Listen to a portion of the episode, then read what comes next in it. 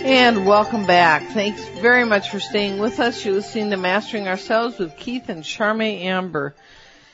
You know, in terms of attachments, here's another one. We often pursue wealth to serve God or to serve our ego. And again, are we doing whatever we're doing for the purpose of serving God unattached or to, to stroke our ego attached? You know, you must notice anywhere in your life where you have attachments, even if it's like with your children or your spouse or your job or your house or your car, your pet, your illness, anything. When you have attachments, it's because you're, you're wrapped in with your ego. You know, um, this is a huge thing in the world where you're you have the idea of you know the main idea is how can I make money.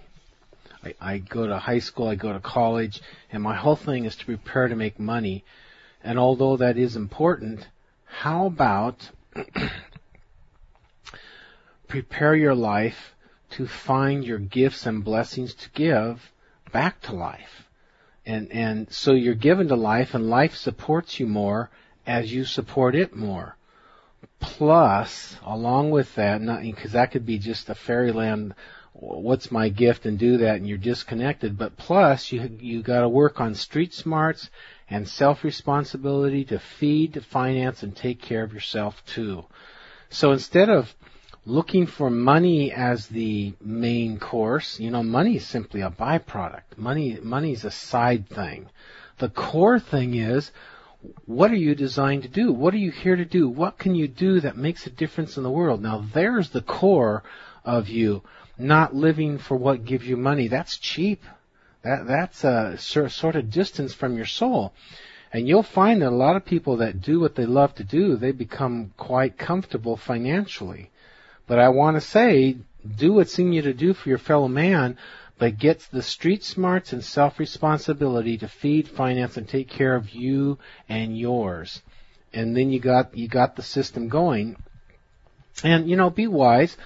Uh, if you don't know, you know, get yourself fit in the best place that will be most like you and uh, finance you, but keep looking for the rest of you because that's the answer to you. And if you get the answer to you and you apply it, you get satisfied.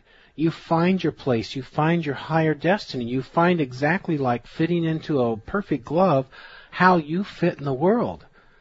You know, what, you know, we're going to be part of the problem or are we going to learn to fit just right where we're doing our part it's like ingredients in a soup. The soup's missing something. It's missing you. You do your part, how God made you to do. You you pioneer that out. You find what's in you to give and be.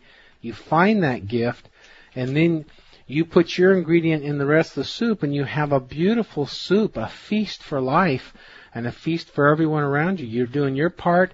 You're helping them do their part, and the more of us that are doing our parts, the more perfectly the soup and the feast is made for everybody.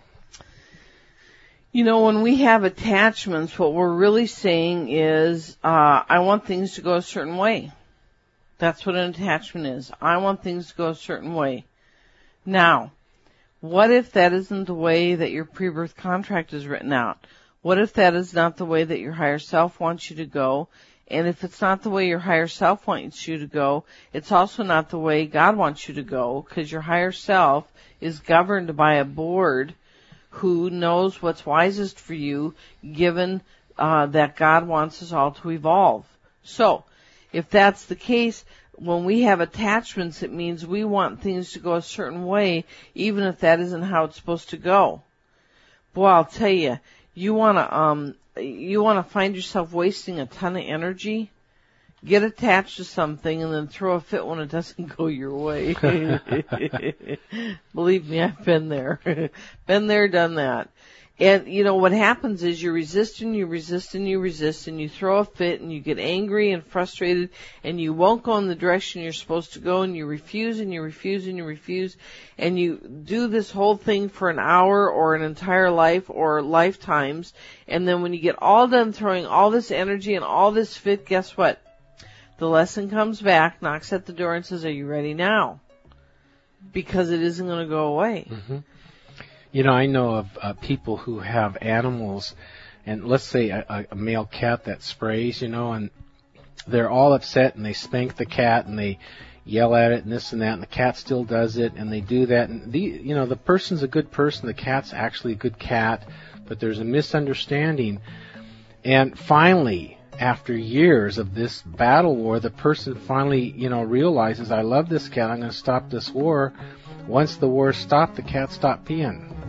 You're listening to Mastering Ourselves with Keith and Charmy Amber, your spiritual lifestyle experts with sound answers to life's tough questions, Monday through Saturday, 7 p.m. Pacific, 10 p.m. Eastern, right here on CRN. After that, they had a great relationship.